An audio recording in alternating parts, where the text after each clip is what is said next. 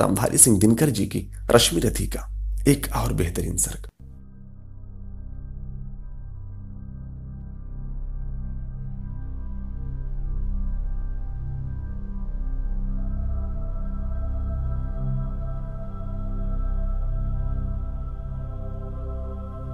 शीतल विरल एक कानन शोभित आदित्यका के ऊपर, कहीं उत्स प्रस्रवण चमकते झरते कहीं शुभ निर्झर। जहां भूमि समतल सुंदर है, नहीं दिखते हैं पाहन। हरियाली के बीच खड़ा है विस्तृत एक उटज पावन। आसपास कुछ कटे हुए पत्ते धन खेत सुहाते हैं। शशक मूस गिलहरी कबूतर घूम घूम कण खाते हैं। कुछ तंद्रिल अलसित बैठे हैं, कुछ करते शिशु का लेहन। कुछ खाते शाकल्य दिखते बड़े तुष्ट सारे गोधन। हवन अग्नि बुझ चुकी, गंध से वायु अभी पर माती है। भीनी भीनी महक प्राण में मादकता पहुंचाती है। धूम धूम चर्चित लगते हैं तरु के श्याम छदन कैसे। झपक रहे हों शिशु के अलसित कजरारे लोचन जैसे। बैठे हुए सुखद आतप में मृग रोमंथन करते हैं। वन के जीव विवर से बाहर हो विश्रब्ध विचरते हैं। सूख रहे चीवर रसाल की नन्ही झुकी टहनियों पर। नीचे बिखरे हुए पड़े हैं इंगुद से चिकने पत्थर। अजिन दर्भ पालाश कमंडल एक ओर तप के साधन। एक ओर है टंगे धनुष तूणीर तीर बरझे भीषण। चमक रहा तृणकुटी द्वार पर एक परशु आभाशाली। लौह दंड पर जड़ित पड़ा हो मानो अर्ध अंशुमाली। श्रद्धा बढ़ती अजिन दर्भ पर, परशु देख मन डरता है। युद्ध शिविर या तपोभूमि यह समझ नहीं कुछ पड़ता है। हवन कुंड जिसका यह उसके ही क्या है ये धनुष कुठार। जिस मुन की यह सुबह उसी की कैसे हो सकती तलवार। आई है वीरता तपोवन में क्या पुण्य कमाने को, या संन्यास साधना में है दैहिक शक्ति जगाने को। मन ने तन का सिद्ध यंत्र अथवा शस्त्रों में पाया है, या कि वीर कोई योगी से युक्ति सीखने आया है। परश और तप ये दोनों वीरों के ही होते श्रृंगार। क्लीव न तो तप ही करता है, ना तो उठा सकता तलवार। तब से मनुष्य दिव्य बनता है, खड्ग विकार से लड़ता है। तन की समर भूमि में लेकिन काम खड्ग ही करता है। किंतु कौन नर तपोनिष्ठ है यहाँ धनुष धरने वाला, एक साथ यज्ञाग्नि और अस की पूजा करने वाला। कहता है इतिहास जगत में हुआ एक ही नर ऐसा, रण में कुटिल काल समक्रोधी, तप में महासूर्य जैसा। मुख में वेद, पीठ पर तर्कस, कर्म में कठिन कुठार विमल। शाप और शर दोनों ही थे जिस महान ऋषि के संबल। यह कुटीर है उसी महामुनि परशुराम बलशाली का, भृगु के परम पुनीत वंशधर व्रती वीर प्रणपाली का। हाँ, वही कर्ण की जांघों पर अपना मस्तक धरकर सोए हैं तरुवर के नीचे, आश्रम से किंचित हटकर। पत्तों से छन छन कर मीठी धूप माघ की आती है, पड़ती मुनि की थकी देह पर और थकान मिटाती है। कर्ण मुग्ध हो भक्ति भाव में मग्न हुआ सा जाता है। कभी जटा पर हाथ फेरता, पीठ कभी सहलाता है। चढ़े न चींटियां बदन पर, पड़े नहीं तृणपात कहीं। कर्ण सजग है, उचट जाए गुरुवर की कच्ची नींद नहीं। वृद्ध देह तप से कृशकाया, उस पर आयुध संचालन। हाथ पड़ा श्रम भाव देव पर, असमय यह मेरे कारण। किंतु वृद्ध होने पर भी अंगों में है क्षमता कितनी, और रात दिन मुझ पर दिखलाते रहते ममता कितनी। कहते हैं ओ वत्स पुष्टिकर भोग न तू यदि खाएगा, मेरे शिक्षण की कठोरता को कैसे सह पाएगा। अनुगामी यदि बना कहीं तू खान पान में भी मेरा, सूख जाएगा लहू बचेगा हड्डी भर ढांचा तेरा। जरा सोच कितनी कठोरता से मैं तुझे चलाता हूँ, और नहीं तो एक पाव दिन भर में रक्त चलाता हूँ। इसकी पूर्ति कहाँ से होगी बना अगर तू सन्यासी। इस प्रकार तो चबा जाएगी तुझे भूख सत्यानाशी। पत्थर सिंहों मांस पेशियां लोहे से भुजदंड अभय। नस नस में हो लहर आग की, तभी जवानी पाती जय। ब्राह्मण का है धर्म त्याग, पर क्या बालक भी त्यागी हो। जन्म साथ शिलोच्छ वृत्ति के ही, क्या वे अनुरागी हो। क्या विचित्र रचना समाज की, गिरा ज्ञान ब्राह्मण घर में। मोती वर्षा वैश्य वेश में, बड़ा खड्ग क्षत्रिय कर में। खड्ग बड़ा उद्धत होता है, उद्धत होते हैं राजे। इसीलिए तो सदा बनाते रहते वे रण के बाजे। और करे ज्ञानी ब्राह्मण क्या, अस विहीन मन डरता है। राजा देता मान भूप का, वह भी आदर करता है। सुनता कौन यहाँ ब्राह्मण की, सब करते अपने मन की। डूबो रही शोणित में भूको, भूपों की लिप्सा रण की। और रण भी किस लिए, नहीं जग से दुख दैन भगाने को, पर शोषक पथ भ्रांत मनुज को नहीं धर्म पर लाने को। रण केवल इसलिए कि राजे और सुखी हो मानी हो, और प्रजाएं मिले उन्हें वे और अधिक अभिमानी हो। रण केवल इसलिए कि वे कल्पित अभाव से छूट सकें, बढ़े राज्य की सीमा जिससे अधिक जनों को लूट सकें। रण केवल इसलिए कि सत्ता बढ़े नहीं पत्ता डोले, भूपों के विपरीत न कोई कहीं कभी कुछ भी बोले। जो मिलती विजय अहम नरपति का बढ़ता जाता है और जोर से वह समाज के सिर पर चढ़ता जाता है। अब तो है यह दशा कि जो कुछ है वह राजा का बल है। ब्राह्मण खड़ा सामने केवल लिए शंख गंगा जल है। कहाँ तेज ब्राह्मण में अविवेकी राजा को रोक सके, धरे कुपथ पर जब ही पांव वह तत्क्षण उसको टोक सके। और कहे भी तो ब्राह्मण की बात कौन सुन पाता है। यहाँ रोज राजा ब्राह्मण को अपमानित करवाता है। चलती नहीं यहाँ पंडित की, चलती नहीं तपस्वी की। जय पुकारती प्रजा रात दिन राजा जय यशस्वी की। सिर था जो सारे समाज का वही अनादर पाता है। जो भी खिलता फूल भुजा के ऊपर चढ़ता जाता है। चारों ओर लोभ की ज्वाला, चारों ओर भोग की जय। पाप भार से दबी धसी जा रही धरा पल पल निश्चय। जब तक भोगी भूप प्रजाओं के नेता कहलाएंगे, ज्ञान त्याग तप नहीं श्रेष्ठता का जब तक पद पाएंगे। आसन वसन से हीन दीनता में जीवन धरने वाले, सहकर भी अपमान मनुजता की चिंता करने वाले। कवि कोविद विज्ञान विशारद, कलाकार पंडित ज्ञानी, कनक नहीं कल्पना ज्ञान उज्जवल चरित्र के अभिमानी। इन विभूतियों को जब तक संसार नहीं पहचानेगा, राजाओं से अधिक पूज जब तक ना इन्हें वह मानेगा, तब तक पड़ी आग में धरती इसी तरह अकुलाएगी। चाहे जो भी करे दुखों से छूट नहीं वह पाएगी। थकी जीव समझा कर गहरी लगी ठेस अभिलाषा को। भूप समझता नहीं और कुछ छोड़ खड्ग की भाषा को। रोक टोक से नहीं सुनेगा, नृप समाज अविचारी है। ग्रीवाहार निष्ठुर कुठार का यह मदांध अधिकारी है। इसीलिए तो मैं कहता हूँ, अरे ज्ञानियों खड्ग धरो, हर न सका जिसको कोई भी भूखा वह तुम त्रास हरो। नित्य कहा करते हैं गुरुवर, खड्ग महाभयकारी है। इसे उठाने का जग में हर एक नहीं अधिकारी है। वही उठा सकता है इसको जो कठोर हो कोमल भी, जिसमें हो धीरता वीरता और तपस्या का बल भी। वीर वही है जो कि शत्रु पर जब भी खड्ग उठाता है। मानवता के महागुणों की सत्ता भूल न जाता है। सीमित जो रख सके खड्ग को पास उसी को आने दो। विप्र जाति के सिवा किसी को मत तलवार उठाने दो। जब जब मैं शरचाप उठाकर करतब कुछ दिखलाता हूँ, सुनकर आशीर्वाद देव का धन्य धन्य हो जाता हूँ। जियो जियो ऐ वत्स, तीर तुमने कैसा यह मारा है। दहक उठा वन उधर, इधर फूटी निर्झर की धारा है। मैं शंकित था ब्रह्मा वीरता मेरे साथ मरेगी क्या। परशुराम की याद विप्र की जात न जुगा धरेगी क्या। पाकर तुम्हें किंतु इस वन में मेरा हृदय हुआ शीतल। तुम अवश्य ढोओगे उसको, मुझ में है जो तेज अनल। जियो जियो ब्राह्मण कुमार, तुम अक्षय कीर्ति कमाओगे। एक बार तुम भी धरती को निक्षत्रिय कर जाओगे। निश्चय तुम ब्राह्मण कुमार हो, कवच और कुंडलधारी। तब कर सकते और पिता माता किसके इतना भारी। किंतु हाय ब्राह्मण कुमार, सुन प्राण कांपने लगते हैं। मन उठता धिक्कार, हृदय में भाव ग्लानि के जगते हैं। गुरु का प्रेम किसी को भी क्या ऐसे कभी खला होगा, और शिष्य ने कभी किसी गुरु को इस तरह छला होगा। पर मेरा क्या दोष, हाय मैं और दूसरा क्या करता। पी सारा अपमान द्रोण के मैं कैसे पैरों पड़ता। और पांव पड़ने से भी क्या गूढ़ ज्ञान सिखलाते हुए, एक लव्य सा नहीं अंगूठा क्या मेरा कटवाते हुए। हाय कर्ण तू क्यों जन्मा था, जन्मा तो क्यों वीर हुआ। कवच और कुंडल भूषित भी तेरा अधम शरीर हुआ। धस जाए वह देश अतल में, गुण की जहां नहीं पहचान। जाति गोत्र के बल से ही आदर पाते हैं जहां सुजान। नहीं पूछता कोई तुम व्रति वीर या दानी हो, सभी पूछते मात्र यही तुम किस कुल के अभिमानी हो।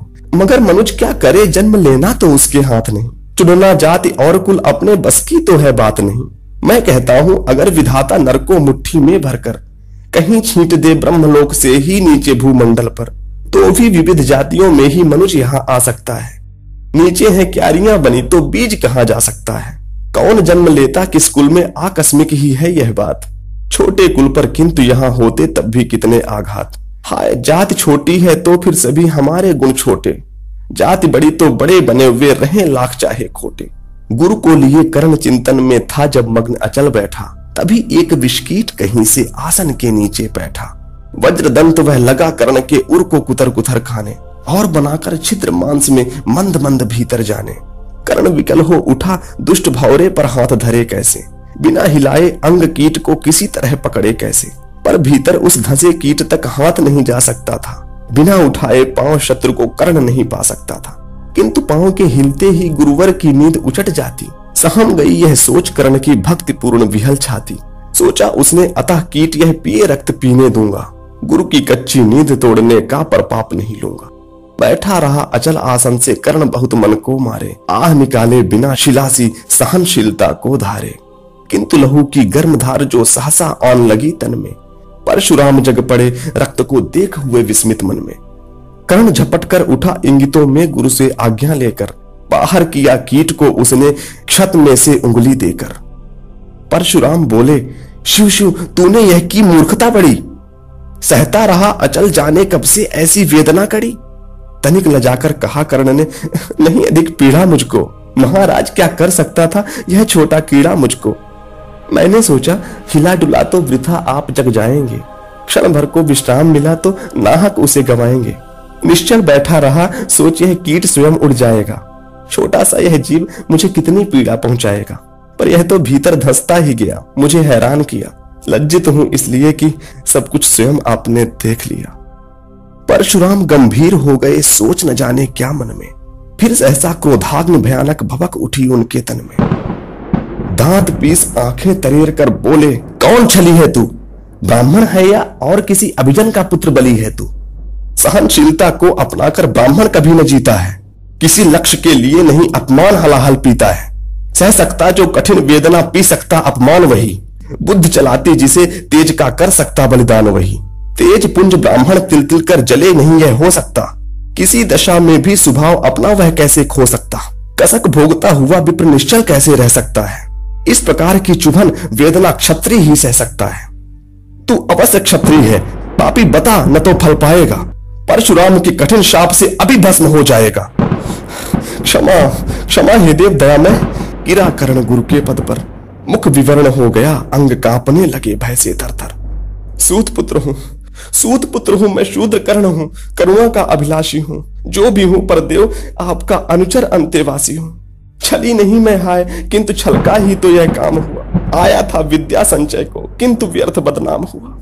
बड़ा लोभ था बनु शिष्य मैं कार्तवीर के जेता का, तपोदीप्त शूरमा विश्व के नूतन धर्म प्रणेता का। पर शंका थी मुझे सत्य का, अगर पता पा जाएंगे महाराज मुझ सूत पुत्र को कुछ भी नहीं सिखाएंगे। बता सका मैं नहीं, इसी से प्रभु जाति अपनी छोटी, करें देव विश्वास भावना और न थी कोई खोटी। पर इतने से भी लज्जा में हाय गड़ा सा जाता, मारे बिना हृदय में अपने आप मरा सा जाता। छल से पाना मान जगत में किलविश है, मल ही तो है, ऊंचा बना आपके आगे सचमुच यह छल ही तो है। पाता था सम्मान आज तक दानी व्रति बली होकर, अब जाऊंगा कहाँ स्वयं गुरु के सामने छली होकर। करें भस्म ही मुझे देव, सम्मुख है मस्तक नत मेरा, एक कसक रह गई नहीं पूरा जीवन का व्रत मेरा। गुरु की कृपा शाप से जलकर अभी भस्म हो जाऊंगा, पर मतांध अर्जुन का मस्तक देव कहां मैं पाऊंगा। यह तृष्णा यह विजय कामना मुझे छोड़ क्या पाएगी, प्रभु अतृप्त वासना मरे पर भी मुझको भरमाएगी। दुर्योधन की हार देवता कैसे सहन करूंगा मैं, अभय देख अर्जुन को मरकर भी तो रोज मरूंगा मैं। परशुराम का शिष्य कर्ण पर जीवन दान न मांगेगा, बड़ी शांति के साथ चरण को पकड़ प्राण निज त्यागेगा। प्रस्तुत हूँ दे शाप, किंतु अंतिम सुख तो यह पाने दें, इन्हीं पाद पद्मों के ऊपर मुझको प्राण गवाने दें। लिपट गया गुरु के चरणों में विकल कर्ण इतना कहकर, दो कणिकाएं गिरी अश्रु की गुरु की आंखों से बहकर। बोले, हाय कर्ण तू ही प्रतिभट अर्जुन का नामी है, निश्चल सखा धार्त राष्ट्रों का विश्व विजय का कामी है।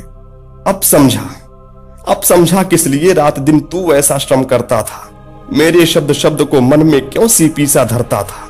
देखे अगणित शिष्य द्रोण को भी कर्तव्य कुछ सिखलाया, पर तुझसा जिज्ञासु आज तक कभी नहीं मैंने पाया। तूने जीत लिया था मुझको निज पवित्रता के बल से, क्या था पता लूटने आया है कोई मुझको छल से। किसी और पर नहीं किया वैसा स्नेह में करता था, सोने पर भी धनुर्वेद का ज्ञान कान में भरता था। नहीं किया कार्पण्य दिया जो कुछ था मेरे पास रतन, तुझ में निज को सौंप शांत हो अभी अभी प्रमुदित था मन। पापी बोल अभी भी मुख से तू न सूत रथ चालक है, परशुराम का शिष्य विक्रमी विप्र वंश का बालक है। सूत वंश में मिला सूर्य सा कैसी तेज प्रबल तुझको, किसने लाकर दिए कहां से कवच और कुंडल तुझको। सुत सा रखा जिसे उसको कैसे कठोर हो मारूं मैं, जलते हुए क्रोध की ज्वाला लेकिन कहां उतारूं मैं। पद पर बोला कर्ण, दिया था जिसको आंखों का पानी, करना होगा ग्रहण उसी को, अनल आज है गुरु ज्ञानी। बस आइए अनल आंखों से सिर पर उसे संभालूंगा, दंड भोग जलकर मुनसत्तम छल का पाप छुड़ा लूंगा। परशुराम ने कहा, कर्ण तू बेद नहीं मुझको ऐसे, तुझे पता क्या सता रहा है मुझको असमंजस कैसे, पर तूने छल किया दंड उसका अवश्य ही पाएगा। परशुराम का क्रोध भयानक निष्फल कभी न जाएगा, मान लिया था पुत्र इसी से प्राण दान तो देता हूँ, पर अपनी विद्या का अंतिम चरम तेज हर लेता हूँ। सिख लाया ब्रह्मास्त्र तुझे जो काम नहीं वह आएगा, है यह मेरा शाप समय पर उसे भूल तू जाएगा। कर्ण विकल हो खड़ा हुआ, कहे, हाय किया यह क्या गुरुवर, दिया शाप अत्यंत निदारुण, लिया नहीं जीवन क्यों हर, वर्षों की साधना साथ ही प्राण नहीं क्यों लेते हैं, अब किस सुख के लिए मुझे धरती पर जीने देते हैं। परशुराम ने कहा, कर्ण यह शाप अटल है सहन करो, जो कुछ मैंने कहा उसे सिर पर ले सादर वहन करो। इस महेंद्र गिरी पर तुमने कुछ थोड़ा नहीं कमाया है, मेरा संचित निखिल ज्ञान तूने मुझसे ही पाया है। रहा नहीं ब्रह्मास्त्र एक, इससे क्या आता जाता है, एक शस्त्र बल से न वीर कोई सब दिन कहलाता है। नई कला नूतन रचनाएं, नई सूझ नूतन साधन, नए भाव नूतन उमंग से वीर बने रहते नूतन। तुम तो स्वयं दीप्त पौरुष हो, कवच और कुंडलधारी, इनके रहते तुम्हें जीत पाएगा कौन सुभट भारी। अच्छा लो वर भी कि विश्व में तुम महान कहलाओगे, भारत का इतिहास कीर्ति से और धवल कर जाओगे। अब जाओ, अब लो विदा वत्स, कुछ कड़ा करो अपने मन को, रहने देते नहीं यहाँ पर हम अभिशप्त किसी जन को। हाय छीनना पड़ा मुझी को दिया हुआ अपना ही धन, सोच सोच यह बहुत विकल हो रहा नहीं जाने क्यों। व्रत का पर निर्वाह कभी ऐसे भी करना होता है, इस कर से जो दिया उसे उस कर से हरना होता है। अब जाओ तुम कर्ण, कृपा करके मुझको निसंग करो, देखो मत यूं सजल दृष्टि से, व्रत मेरा मत भंग करो।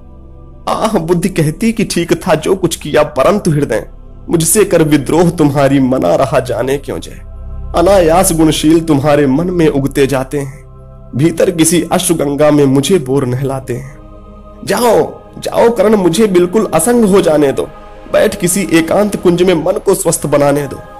भय है तुम्हें निराश देखकर छाती कहीं न फट जाए, फिरा न लूं अभिशाप पिघल कर वाणी नहीं उलट जाए।